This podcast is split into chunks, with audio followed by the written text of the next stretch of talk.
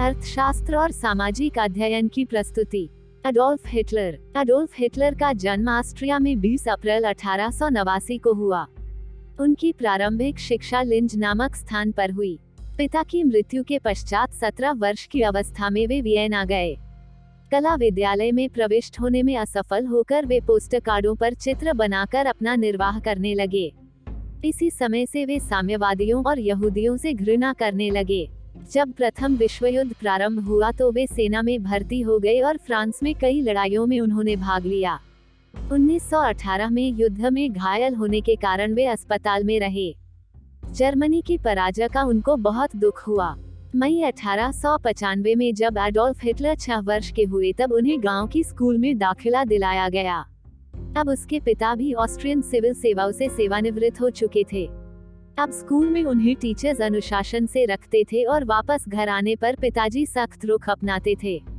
पिताजी के सख्त रुख से परेशान होकर एक बार अडोल्फ हिटलर घर से भाग गया था लेकिन बाद में वापस आ गया।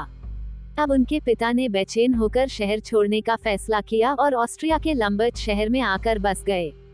लंबर में एक पुरानी कैथोलिक चर्च था जहाँ अडोल्फ रोज स्कूल के बाद खेलने जाता था। उस चर्च में पत्थरों और लकड़ियों से बने स्वस्तिक चिन्ह को अक्सर देखा करता था। अब वो अक्सर चर्च में जाकर गाने गाता था और उसने पादरी बनने की ठान ली थी। तभी अठारह सौ अठानवे में उनका परिवार हमेशा के लिए वापस अपने पैतृक गाँव लियोडिंग आ गया। 1900 में अडोल्फ हिटलर के छोटे भाई एडमंड की चेचक की वजह से मौत हो गई, जिससे अडोल्फ हिटलर को गहरा सदमा पहुँचा। अब उसका आत्मविश्वास टूट गया था और वो अक्सर उदास रहने लग गया था। 3 जनवरी 1903 को अचानक अडोल्फ हिटलर के पिता अलोइस की मौत हो गई। अब अडोल्फ का स्कूल में प्रदर्शन अच्छा नहीं रहा और उनकी माँ ने स्कूल छुड़वाकर रियल स्कूल में दाखिला दिलाया जहाँ उनके प्रदर्शन में सुधार हुआ। 1918 में जर्मनी की पराजय के बाद 1919 में हिटलर ने सेना छोड़ दी व national socialistic arbiter party, Nazi party का गठन कर डाला। इसका उद्देश्य साम्यवादियों और यहूदियों से सब अधिकार छीनना था क्योंकि उनकी घोषित मान्यता थी कि साम्यवादियों व यहूदियों के कारण ही जर्मनी की हार हुई। जर्मनी की हार को लेकर हिटलर के अंदर जो नफरत की भावना थी, वो हज़ारों जर्मन वासियों की भावना से मेल खाती थी। यही वजह है कि नाजी पार्टी के सदस्यों में देश प्रेम कूट कूट कर भरा था। उन्होंने स्वास्तिक को अपने दल का चिन्ह बनाया। समाचार पत्रों के द्वारा हिटलर ने अपने दल के सिद्धांतों का प्रचार जनता में किया। भूरे रंग की पोशाक पहने सैनिकों की टुकड़ी तैयार की गई। 1923 में हिटलर ने जर्मन सरकार को उखाड़ फेंकने का प्रयत्न किया, लेकिन इसमें वह कामयाब नहीं हो पाए। 20 फरवरी 1924 को हिटलर पर राष्ट्रद्रोह का मुकदमा चलाया गया और पाँच साल के कैद की सजा सुनाई गई। इस दल ने यहूदियों को प्रथम विश्व युद्ध की हार के लिए दोषी ठहराया आर्थिक स्थिति खराब होने के कारण जब नाजी दल के नेता हिटलर ने अपने ओजस्वी भाषणों में उसे ठीक करने का आश्वासन दिया तो अनेक जर्मन इस दल के सदस्य हो गए हिटलर ने भूमि सुधार करने, वर्साई संधि को समाप्त करने और एक विशाल जर्मन साम्राज्य की स्थापना का लक्ष्य जनता के सामने रखा, जिससे जर्मन लोग सुख से रह सकें। 1933 में चांसलर बनते ही हिटलर ने जर्मन संसद को भंग कर दिया। साम्यवादी दल को गैरकानूनी घोषित कर दिया और राष्ट्र को स्वावलंबी बनने के लिए ललकारा। हिटलर ने जोसेफ गोयबल्स को अपना प्रचार मंत्री नियुक्त किया। नाजी दल के विरोधी व्यक्तियों को जेल खानों में डाल दिया गया। कार्यकारिणी और कानून बनाने की सारी शक्तियाँ हिटलर ने अपने हाथों में ले ली। 1934 में उसने अपने को सर्वोच्च न्यायाधीश घोषित कर दिया। उसी वर्ष हिंडनबर्ग की मृत्यु के पश्चात वो राष्ट्रपति भी बन बैठा।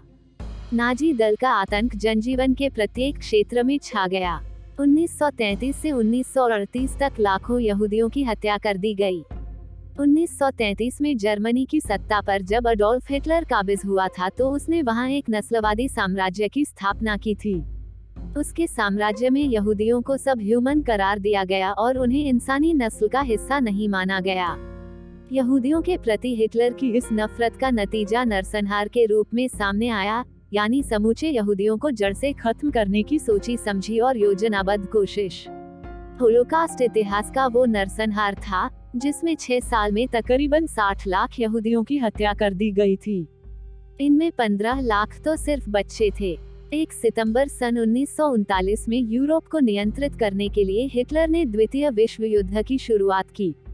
वे पूरे ब्रिटेन में अपना अधिकार जमाना चाहते थे, इसके लिए कई राज्यों से उन्होंने संधि की और कई राज्यों को अपने वश में कर लिया।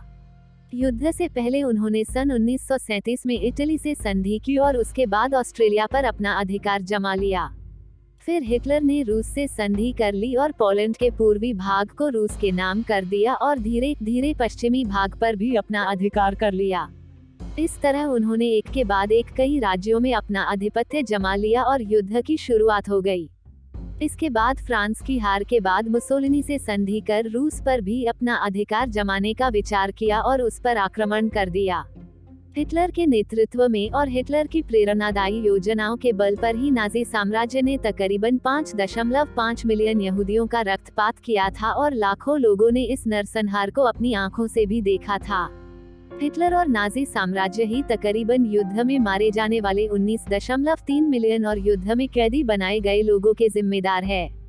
देखा जाए तो युद्ध में तकरीबन उनतीस मिलियन सैनिक और नागरिक मारे गए थे, यही यूरोप का द्वितीय विश्व युद्ध था। द्वितीय विश्व युद्ध में कुल मारे गए सैनिक और नागरिकों की संख्या का हम अंदाज़ा भी नहीं लगा सकते। ऐसा नरसंहार हमें इतिहास में कहीं देखने नहीं मिलेगा। रोचक तथ्य। ऑस्ट्रिया में 20 अप्रैल अठारह सौ नवासी में जन्मे जर्मन तानाशाह हिटलर कभी अच्छी पढ़ाई नहीं कर पाया। वो कभी कॉलेज नहीं गए। बचपन में अडोल्फ हिटलर पादरी बनने का सपना देखा करते थे।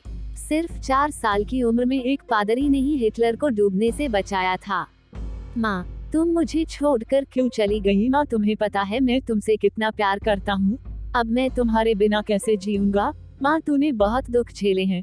माँ मैं भी तुझे कोई सुख नहीं दे पाया। अब तू चैन से सो जा माँ। सुनसान कब्रिस्तान में एक ताजी कब्र के पास बैठकर फूट फूट कर रोता हुआ यह अठारह साल का लड़का हिटलर था।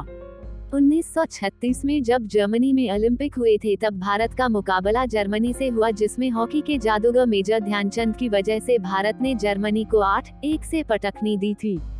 इस मैच को हिटलर भी देख रहा था और उसने मेजर ध्यानचंद के खेल से प्रभावित होकर उन्हें अपनी सेना में उच्च पद देने और जर्मनी की तरफ़ से खेलने की पेशकश दी। मगर देशभक्त मेजर ध्यानचंद ने यह पेशकश मुस्कुराते हुए ठुकरा दी। आधुनिक इतिहास में हिटलर वह पहला इंसान था जिसने धूम्रपान विरोधी अभियान का आगाज़ किया। इतना कत्लेआम मचाने के बाद भी हिटलर शुद्ध रूप से शाकाहारी था।